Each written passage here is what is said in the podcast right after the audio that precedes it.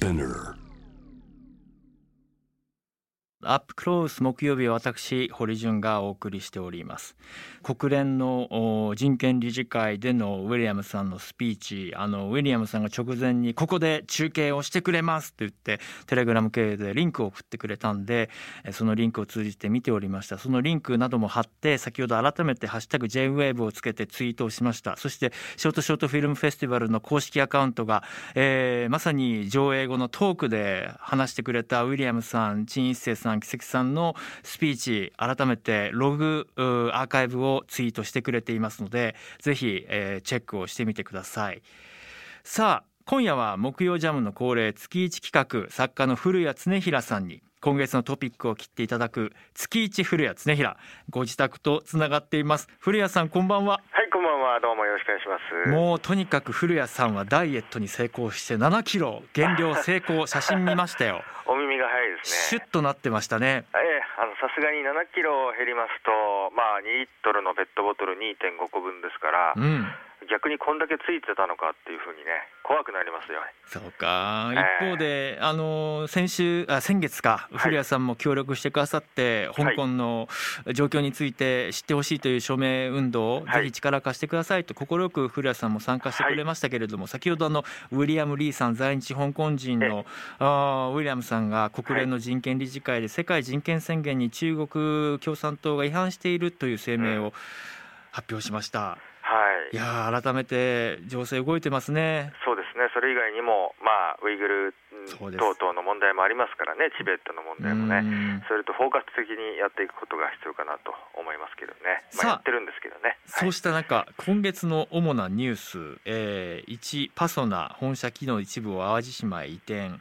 えー、大坂なおみさん、全米オープンで優勝、うん、えー、そしてジャパンライフ元会長逮捕、はい。えー、イスラエル、UAE とバーレーンと国交樹立に署名、はい。えー、伊勢谷友介さん、大麻所持逮捕などなどいろいろ入っていますが、はい、やはり古谷さん、はい、今月まず取り上げるニュースはこちらでしょうか？これですね、えー、菅新総理誕生ということですね。うん。はい、いやあのー、電光石火、安倍さんが辞任して、まあ、総裁選を経て、はい、えー、岸田さん、石破さん、そして菅さんと。えー、菅さんが新総裁選出そして直ちに組閣という形で、はい、えー、慌ただしくこの1か月過ぎていきましたね。はい。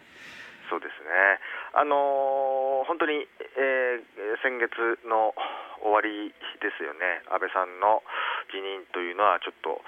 あやはり予想していなかったもんですから、まあ、それはちょっと驚きましたですよね、それから急転直下、こういうふうになると、まあ、情勢的にはね、総裁選あの菅さんが有利ということは分かっていましたけれども、まあ、こうなったということで、えー、内閣が新しくなったというのは大きなことであります、はい。えー、前回前、前回か、えー、自民党青年局長の小林、えー、議員に、えー、スタジオに来ていただき、はい、まあ、その実を言うと青年局は、あ総裁選はフルスペックでやるべきだと。党員投票をやるべきなんだということで署名集めなども展開しましたが、はい、まあ、結果的にはあ簡略化された両院議員総会での選出という運びになり、はい、まあ、地方票とそして国会議員票とという形で、はい、えー、菅さんがあ取りました。一方石破さん68票岸田さん89票菅さん377票というこの結果をまずどうご覧になっているか。まあ、これはまあ想定されていた通りぐらいですね、まあ、菅さんが400ぐらいいくと言われてましたけれども、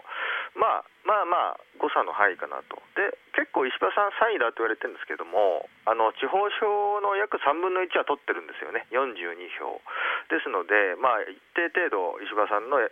ー、存在感も示せたんじゃないかなというふうに思います。で岸田さんがやっぱり地方票は弱かったなと。いう形で、えー、これがフルスペックになってくると、かなり、えー、2位ではありますけれども、今、見かけ上、岸田さんがですね、えー、それがちょっと見劣りするんじゃないかなと、まあ、次の総裁選に出ればの話ですけどね、というふうにまあ、一応そういうような感想を抱きましたですね、はい、菅さんは、まあ、安倍さんの路線を引き継ぐとしていました、はい、ただ一方で官房長官時代は総理がイエスといえばイエスノーといえばノー、はい、そういう仕事をしてきた。で今回は私が総裁になり総理になるわけですから自分の政策を実行したい早く仕事をしたいなどと言っていました。一方外交に関しては、えー、例えばロシア問題はプーチンさんとの関係は安倍さんの方が強固な関係を作っているので、うん、そうした方々の力も借りたいというような話をして、はい、内政は菅さん外交は特使という形で安倍さんかといういろんなことが言われておりますが、はい、さあ安倍路線の継承、まあ、そういったこう打ち出し方を含めてどうご覧になってますか、はい、あの安倍路線を継承するとしか、まあ、あの結論から言うと言えなかったと思うんですよね。えー、ここで安倍路線を転換するというような形ですと、派閥の主流な主要な派閥からの支持が得られませんので、えー、安倍総理の路線を継承するということを言うのは、これはもう言うしかないんだと思います。で、えーと、じゃあ、具体的に何の安倍路線を継承するのかっていうことなんですけれども、まあ、おそらく、まあ、その量的緩和と、まあ、構造改革的な、まあ、ちょっと安倍路線というよりは、なんか僕、小泉さん的な発想を若干強く受けるんですけれども、まあ、そういった構造改革的なことを、まあ、やりたいんだろうなと、それをひっくるめて安倍路線だというような感じだと思うんですけれども、あのなんていうかな、そのやっぱり安倍の継続、安倍、菅で継続してるから、あのいわゆる安倍さんの外交とかそのイデオロギーみたいな部分も継承するのであろうということで、割と保守派も菅さん支持を今、表明してるんですけれども、実はまあ、僕、そんなに菅さん自身にイデオロギーとか、うん、あそういうものを確固とした国家観とかがあるようには僕は思えませんでですね、えだから結局何を継承するのかなっていうと、まあ、なんとなくその量的緩和と、えー、まあ、規制緩和、構造改革、うん、まあ、アベノミクス第3の矢というところですよね、成長戦略ですか、えー、えそこの辺を継承するんであって、あの多分なんか、安倍さんのイデオロギー的なもの、憲法改正とかですね、ええ、そういうものをひっくるめて継承するんだろうと、もし保守派が思っているんであれば、それは多分ちょっと規定外れになってくるんじゃないかなと、僕は思ってますけどね。確かに、まあ、あの国家間イデオロギーっていうものがかなりまあ安倍さんに比べると薄まってるなという印象を受ける一方で目の前の課題に対してはやると言ったらやるんだというそういう姿勢は見えますよね、でもどうでしょう？総理総裁としてやはりこう大きなビジョン国家間というのはやはり期待するべき持っておいていただきたいという点なんでしょうか？そうですね。基本的にはあの何らかの国家間っていうのはまあ、よほど短命のね、えー、宇野宗介とかじゃない限りは、まあ、一応、まあ、かくかく見えたもんですけれども、ただよく考えてみると、21世紀に入ってからの自民党政治っていうものは、まあ、やっぱりイデオロギーのこう発露がものすごく強かったわけですよね。で21世紀に入っして最初の内閣っていうのは、まあ、一応前世紀から続いた森喜朗さんだったわけですよね、まあ、これは清和会ですけれども、事実上は最初、小渕内閣の居抜きで始まりました。ところがあの森さん自体はもう強烈な文教族で、まあ、上の国発言を筆頭にですね。彼の強烈なその右派的な保守的な価値観がもう垣間見えて、まあ、そこでまあ支持率が落ちてしまったわけですけれども。あ次に登場したのがまあ、5年半続く小泉純一郎政権、まあ、これも清和会なんですけれども、まあ、在任期間中は6回靖国神社に参拝するということで、まあ、一気にこの保守層のですね、えー、心をわしづかみにするというようなことに打って出たと、それから、まあ、対米、え追奨といえば聞こえはあんまり良くないですけれども、アメリカに対してこうついていくんだと、あで日本を、まあ、いわゆる自由主義陣営の一つの大きなアジアの拠点として、やっていくんだと。いうような、まあ、なんとなく国家観というのは、あかなり森、えー安倍えー、小泉でありましたよね、でそれから第一次安倍が出てきたわけですよね、で第一次安倍はもう完全に、えー、拉致の問題と憲法改正、それから教育基本法の改正ですよね、えー、これをもう徹底的に、えー、強く打ち出して1年で終わりました、でその次が福田さんと麻生さんでしたが、まあ、福田康夫さんは若干そういうところは見えづらくて、で麻生さんは麻生さんで、まあ、一応、宏池会系ではではあって、清和会ではないんですけれども、まああのとてつもない日本みたいなね、一応、まあ、なんとなく彼なりの骨格はあったと思うんですよ。でそれから民主党を挟んで第二次安倍ですよね、またイデオロギーの時代がこう来ると、でこう考えると、21世紀の自民党政治っていうのは、まあ、福田康夫さん以外については、ほぼほぼみんな強烈な何らかのイデオロギーがあったわけですよね。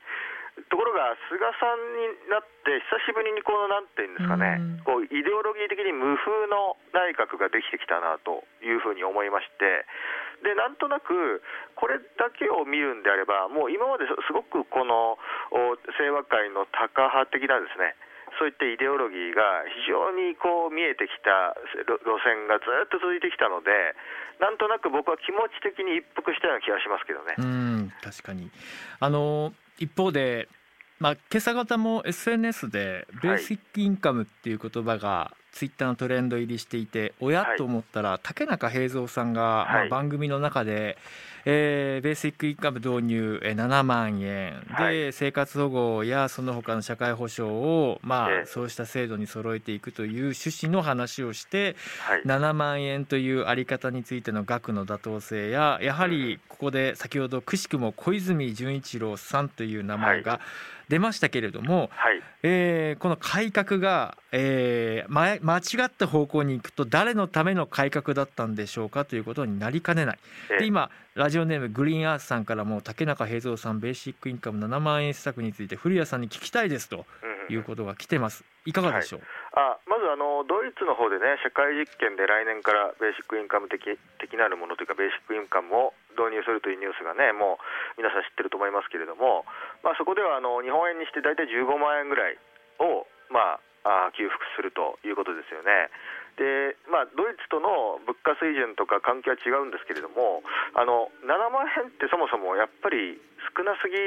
ですよね。そうですねそうするとあの、あんまり社会実験にならないって言いましょうか、うん、単なるそのちょっと給付金に毛が生えた程度ぐらいのものにしかならないと思うんですよね。トレンドワードでは「ハッシュタグ竹中平蔵は月7万円で暮らしてみろ」というのが立ち上がっていたそうですそれはちょっと無理でしょうだから竹中さん自体あのベーシックインカムってもともと決してなんて言うんでしょうかねその弱者切り捨てとか、まあ、そういうことではないんですよね。あの結局そこにあのいろんな社会保障省とかを、まあ、最低限の残しつつそこに集約していくというような考え方なんで決してそのなんか弱い人を切り捨てて、まあ、あの才能のある人だけ伸ばしていけばいいっていうそういう試みでは本来はないんですけれども、うんね、あの 7, 7万円だとですねそもそもそのそういう社会実験的なことができないわけですよね。うんええ、まあ言うても12万ぐらいは多分必要だと思うんです最低で。まあ、12万でも今、ちょっと足りないかな、足りないですけど、まあ、少なくとも10万円台半ばぐらいは必要だと思うんですよね。でそうなってくると、その竹中さんの、まあ、言ってることもわからんではないんですけれども、あの額がね、やっぱりこの、なんか日本は常に小出しなので、えー、あの本当にね、ずっと前からね、そのガダルカラヌの時からですね、はい1時、2時、3時と、まあ、900人、6000人、2万人と小出しにして全部負けていくわけですね。えー、で、そのベーシックインカムっていう、せっかくそういう議論はいいと思うんですけれども、その内容がですね小出しですと、何の意味もないと。私は思いますね。そうか、そういう意味で言うと、えー、古谷さん、その保守の立場から見た時の菅さんというのは、はい、はいどういう評価になりますあの菅さんの,、まあその来歴的なところを見ると、まあ、一応、えー、っとまあ、加藤派ぐらいから来てるので、まあ、一応その、まあ、形成あごめんなさい、宏池会ですかね、宏池会ですから、まあ、一応、保守本流的なところからは来てるんですけど、まあ、派閥を結構渡り歩いているので、まあ、これは石破さんも同じなんですけれども、まあ、そういった意味では、あのはっきり言って、ちょっと、なんか捉えようのない人でですね、まあ、あの明らかに政策的にはあの清和会的な新自由主義、小さな政府路線だと思うんですよ。ところが清和会っていうのは、あの小さな政府と新自由主義プラスあの非常にタカ派的な価値観を持ってるわけですよね。えー、でここが菅さんにはあまりないような気がするんですね。ていうかないというかあんまり言ってない。そうですね。あ本当は分かりません、えー、本当は分からないですけど、言ってないんで、この菅さんっていうのは、あの何なんだろうなというふうに思いますね、だから、いわゆる従来の政治的な保守ともまた違いますよね、でも多分それを保守派が期待してるんだとしたら、多分あの菅さんってに多分保守派が期待することって、おそらく靖国参拝とかなんだと思うんですよね。で韓国に対して強い姿勢だととか、そういうことだと思うんですけれども、まあ、そういうことを担うような、まあ、河野外務大臣も今、あの横滑りで違うところにいますから、あそうなってこないということになってきますと、まあ、閣僚がね、えー、個人的に参拝することはあるでしょうけれども、菅さん自体にその復古主義的なものはあんまり感じないので、ないような気がするんですね。そうすると保守派の踏み得たる、まあ、憲法改正とか、歴史観ですよね、まあ、さっきの戦争は、えー、自衛戦争でしたみたいな、まあ、こういうところとか、まあ、あと、そうですね、そのまあ、そういった諸々のもろもろの靖国問題もそうですけれども、そういうところの踏み絵は、なんとなく踏んでいかないんじゃないかなと思っていて。そうですね。外交に関してなんですけどね、はい、僕もちょっとあの、まあ、新しい政府の皆さんといろいろお話をしてみたんですけど、菅さん、どうですかと、はい、えー、すごく懸念があるんだと、外交安全保障上、なんですか、インドのモディ首相から、あのツイッターにあの直接、菅さんに関して、まあ、祝電に近い内容のツイートが送られてきたと。はいはい。まあ、外交儀礼上24時間以内には返信するかなっていうところを菅さんが返してないと、なので、周りにも菅さんにも、これは早く返した方がいいですよと言ったんだけれども、結局、返信がされてなくて、でそうこうしているうちに、インドのメディアの方で、いや、モディ首相がどうも、ツイッター返信してもらってないようだっていうようなことで軽んじられてるんじゃないかという論調さえ出ていると。はいでまあその後菅さんは各国のリーダーからたくさんいただきましたっていう返事のツイートはしたんだけど、はい、ここはやっぱりこう個別に速やかに対応できるぐらいえそうしたあの柔軟性必要だったんじゃないか外交のセンス、やはりそしてデジタルに関してのやはり使い慣れてない感じっていうのが、ええ。その方は少しリスクなんじゃないかっていうような話もされてました。まあそうですね。せっかくねあの首相からインドの首相からてるのので、まあ、もしかしたら見れなかったのかもしれないですけどね、まあ、あの中の人がいるはずですから、そうなんですよ、そういう スタッフの陣営がどうなのかっていうところが、ちょっと、えー、あの僕は大丈夫かなって思う、ね、まあ、それだけに、まあ、うん、安倍さんが築いてきたチームが、また出てくるのかなとかね、えー、まあ、あれですよね、あのデジタル担当大臣が平井さん、あのワニ大臣ですからね、はい、まあ、そこがちょっと、はい、まあ、最初から僕はちょっと不安だなと、まあ、文春法もちょっと食らってるようですし、はい、まあ、それはともかくとして、まあ、あの菅内閣の外交なんですけれども、これも基本的には安倍路線を引き継ぐということなんですが、はっきり言って引き継がれたら困りますよね。というのはあの、安倍さんは保守から非常に強いタカ派的な外交をすることを求められていて、え実際あの、そういうことをやってくれるはずだと思っていたら、ですね、はい、拉致問題については、まあ、これはもちろん相手がいることですが、全く進展がない、うん、えー、で北方領土問題はどうかと、はい、日本が国是としてきたですね、えー、まあ一応、国是というか、まあ、一応戦後のある時期からなんですけれども、四島一括返還をこれ封印して、はい、えー、固有の領土という表現も削ってですね、これ2島に転換したところ、いや、あのー、プーチンはね、日ソ共同宣言で、えー、引き渡すとは、引き渡すとは言ったけども、それは主権が入ってないとかですね、まあ、そういうことを言って、全く進展していないと。で、えー、結局、何があの安倍政権の外交の安倍と言われて何ができたのかというと、まあ、もちろんその外遊した国の数は多いですけれども、えー、結局はあのトランプ政権に非常に、まあ、くっついていって、えー、ですね。でそれで あ、まあ、トランプさんの、まあ、いいようにですね、はい、まあ、あまり、えーまあ、ノーとも言うこともできずですね、まあ、辺野古の問題についても、まあ、そのまま、えー、唯一の解決策だということが、まあ、繰り返し言ったのが菅官房長官でしたから、まあ、それであ基本的にあんまりこの外交的なものを残していないんですよね。で安倍さん自体があのー、中国との戦略的互恵関係を築けたって言ってるんですけれども、まあ、そもそも中国との戦略的互恵関係を最初に、えー、かなり、えー、傷つけた部分があったりしたのは、首相の靖国参拝だったわけですよね、2013年の。でしかもその靖国参拝ですら、アメリカの国務省から、あのー、失望したと言われたら、以後封印したと。結局、安倍さんの7年8か月の外交っていうのは、まあ、アメリカ様についていくんだと、まあ、それぐらいしか私はなかったような気がいたします、まあ、ここ個別には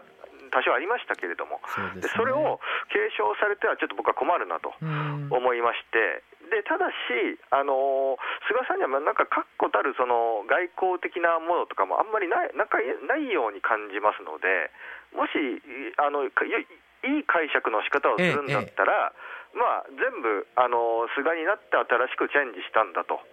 いうことを、まあ、言えるきっかけになるのかなとも思いますけどね、そうですね、まあ、ただ本人が継承してるって言ってる時点で、まあ、諸外国からはね、はい、あ安倍、菅路線と思われるでしょうから、まあ、そういったところで、まあ、日韓関係というのものも、まあ、当面は動かないんじゃないかなと。いや僕は本当、これからシビアな局面迎えると思います、それはやはりこう、はい、台湾と中国の関係も日に日にやはりこう対立の軸が鮮明になっていますし、はい、もちろんそのアメリカは国連の演説の中でトランプ大統領が痛烈に中国を批判し、それに応じる形で、中国は多国間主義を世界に呼びかけるという中で、はい、南シナ海、緊張がこれからどうなっていくのか、人工島の存在、これをアメリカがどう判断していくのか、きっと日本を踏み絵を踏むことになると思うんですけど、はい、その時に菅さんがどういう判断をする人なのかっていうのは注目ですね、うん、もしかしたら判断をしない判断っていうですね、まあ、戦後、日本が非常に得意としてきた、この判断しない判断外交ですね、うん、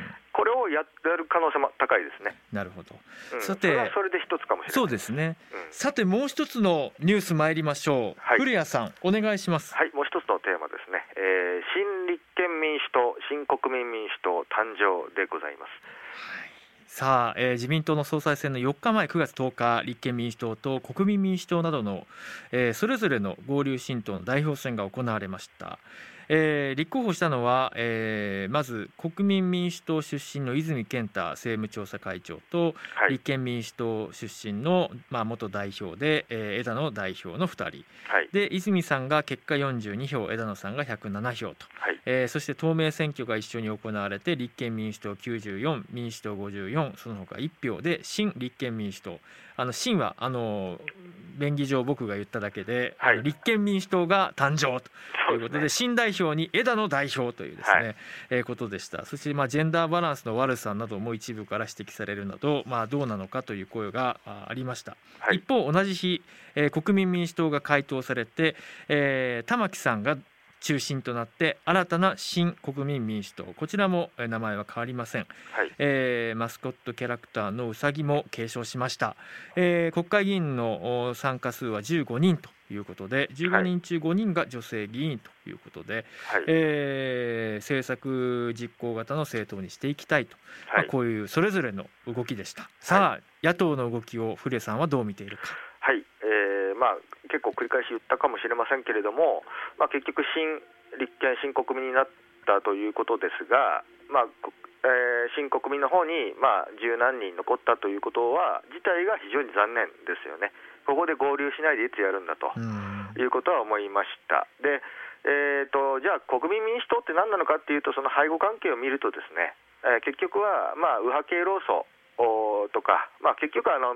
昔の民社党ですよね、えー、あのまあ、昔の民社党ほど強くはないんだけれども、まあ、ちょっとこのゆるっとした民社党みたいな感じになっちゃったなと、結果としてですよ、そういうふうに見えますね。であのこのまま総選挙となりますと、まあ、参議院はともかく、まあ、参議院解散ないですからともかく、あ国民民主党の方の衆議院はちょっと減るんじゃないかなというふうに、まあ、思いますね。えーであのですね結局あの僕はあの小沢さんとかが、えー、もうですね、まあ、あの中村喜四郎さんとかも合流しましたんで、えー、1年以内に政権奪取と、はい、その時は枝野内閣であるということを、まあ、自身の政治軸でこうとうとうと宣言をしておりましたが、えー、やはり小沢さんの政治センスがちょっと鈍ってきたんじゃないかなと思いますね、ちょっとそれは無理でしょうと思います。というのは、ですねあの結局、小選挙区、まあ、小沢さん自身が小選挙区を導入した本人なわけですけれども、あの結局は共産党と連携しなければ、えー小選挙区は無理ですね。そうですねあのここが最大のポイントで、あの共産党の、まあ、少なくとも400万票ぐらいあ支持者がいるわけですね、400万人ぐらいの支持者がいるわけですね、えこの共産党の票を入れなければ、小選挙区で、あのいわゆる立憲民主党が勝つことは、まあ、不可能であります。でさらに立憲と国民民主と共産党とかところ3つが並立しちゃうと、ええ、無理ですよね、えー、割れますんで。まあ、国民民主党の方はちょっと保守系もあの入るかもしれませんけど、少なくとも労組の票を割るということで、えー、それを食い合うと、でこれを永遠と繰り返すうちに、ね、永遠と繰り返してるんですよ。だからこれはもう共産を入れた野党連合を作んないとあのはっきり言って小沢さんはの言ってることは無理です、ね、まあ僕あの番組でもあの提言したいなと思って言い続けてますけど、はい、本当に共産党と一緒に選挙戦うのであれば、はい、やはりじゃあ政権奪取後のじゃあそれぞれのポストって誰がやるのとか具体的にきちんとそういうこともちゃんと示してみたらどうかな、はい、で社会保障政策どうするの、はい、消費税どうするの？憲法の問題はじゃあどうなるの？とか、はい、うん、もう少し確固たる選挙止まりの連合じゃなくて、その後の見据えた連携のビジョンを示してほしいなと思う、ね、そうですね。あの今、立憲民主党あの社民党の合流協議が今続いていますけれども、まあ、共産党もね、ぜひ入れる形で、まあ、共産党側がどういうか分かんないですけれども、おという形じゃないと、小沢さんの政権構想というのは無理かなと思います。で、僕あの、うんええ、あいいですか、はい、どうぞ。あの今ですねそのいわゆる進歩派系、まあ、立憲民主を含めたリベラル系が、あの第二次安倍政権下で本当にずっと国政でね、衆参で負け続けてきたじゃないですか。はいなので、ちょっと今、あの進歩派系統の人とか、まあ、リベラル系統の人に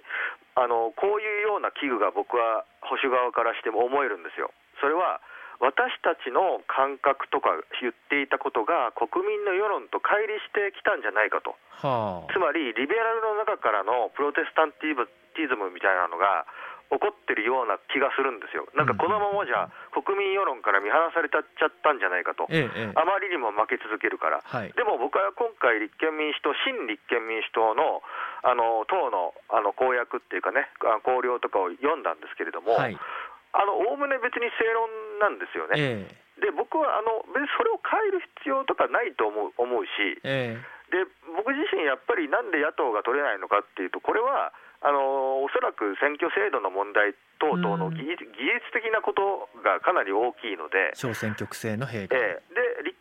立憲民主党の言ってることは別にその差別に断固反対ですとか、一応原発ゼロも入れてますし、はい、あとまあ健全な議会制民主主義、まあ、これは当たり前なんですけれども、まあ、そういうことをあの議論型の熟慮型の民主主義をやっていくと、まあ、これ自体は別にあの間違ったことではないので、なんかその選挙に負け続けたから、えー、私たちはなんか間違っていたんじゃないかみたいなことで、はい、あのよく、まあ、まさに玉木さんとかがそうだったんですけど、えー、急に保守ですって言う言い出す人がいるんですよね。でそそれはまさんも前、少しそうした言い方した時期がありませんか？ですよね、えー、だから要するに保守じゃないです。リベラルですと言って言い切ってほしいな。言い切ってほしい。僕は。いやこれからね、うん、あのまさにこう自由主義としてねやっぱりその、個々人がきちんとあの成長できて自由を重んじて、はい、えー、そういったこう社会作りますよとか言ってほしいんですよね。いやあの本当にね、っしゃる通りで、うん、あの本当にやっぱり第二次安倍政権下で、いわゆるリベラル進歩派の人がやっぱり国政で負け続けてきたんですよ、えー、まあ、地方はともかくとして、国政で負け続けてきて、本当に多分ね、自信がなくなっちゃったんだと思います。それはもう、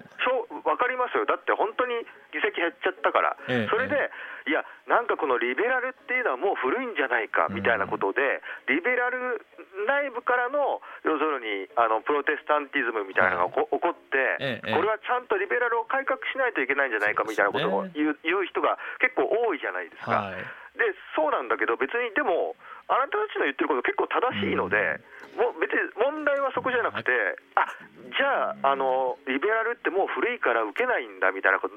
じで、えー、私はあの要するに改革、えーリ、リベラル保守ですとかね、なんかわけわかんないことを言ってみるんですけど、あのこのこの国に真の保守なんていうのは、僕はいないと思っていて、えー、あの真の保守なんて、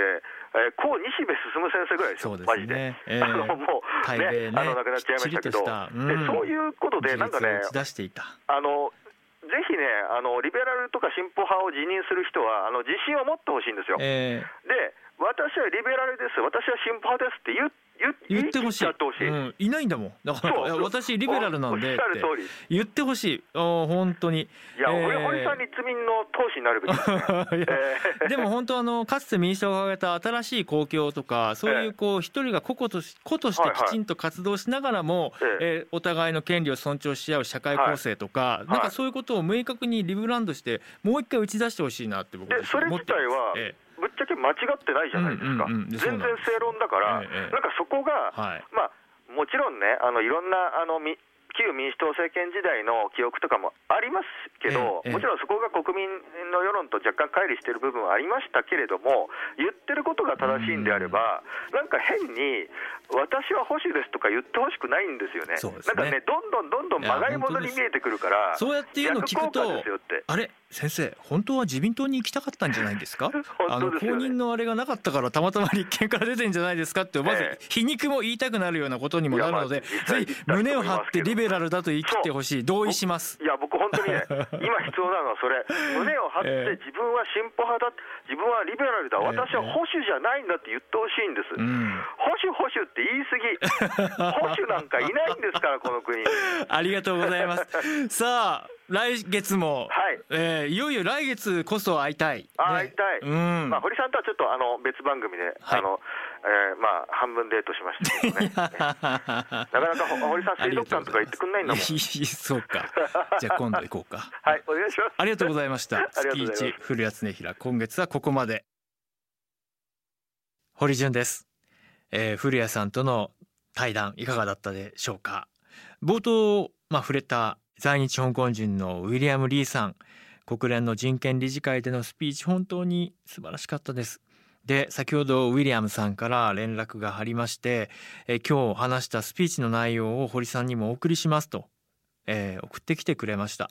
英語での実際はスピーチだったんですが日本語の翻訳もつけて送ってくれたので皆さんにシェアしますね。読み上げます。私は現在日本在住の香港人です。香港国家安全維持法が成立して以来香港に言論の自由はもう成り立っていません。100人以上の民主派が国家安全法違反容疑により逮捕されています。彼らはただ正義のためにそして民主主義を守るため声を上げただけで国家転覆行為とみなされます。これは中国が香港を操る手段です。先月民主化活動家アンディ・リーを含む12人の香港人が中国大陸で行方不明になっています。さらに中国政府に圧迫されているのは香港だけではありません。南モンゴルでは9月から学校でモンゴル語の授業が廃止され中国語の授業でしか出られなくなりました。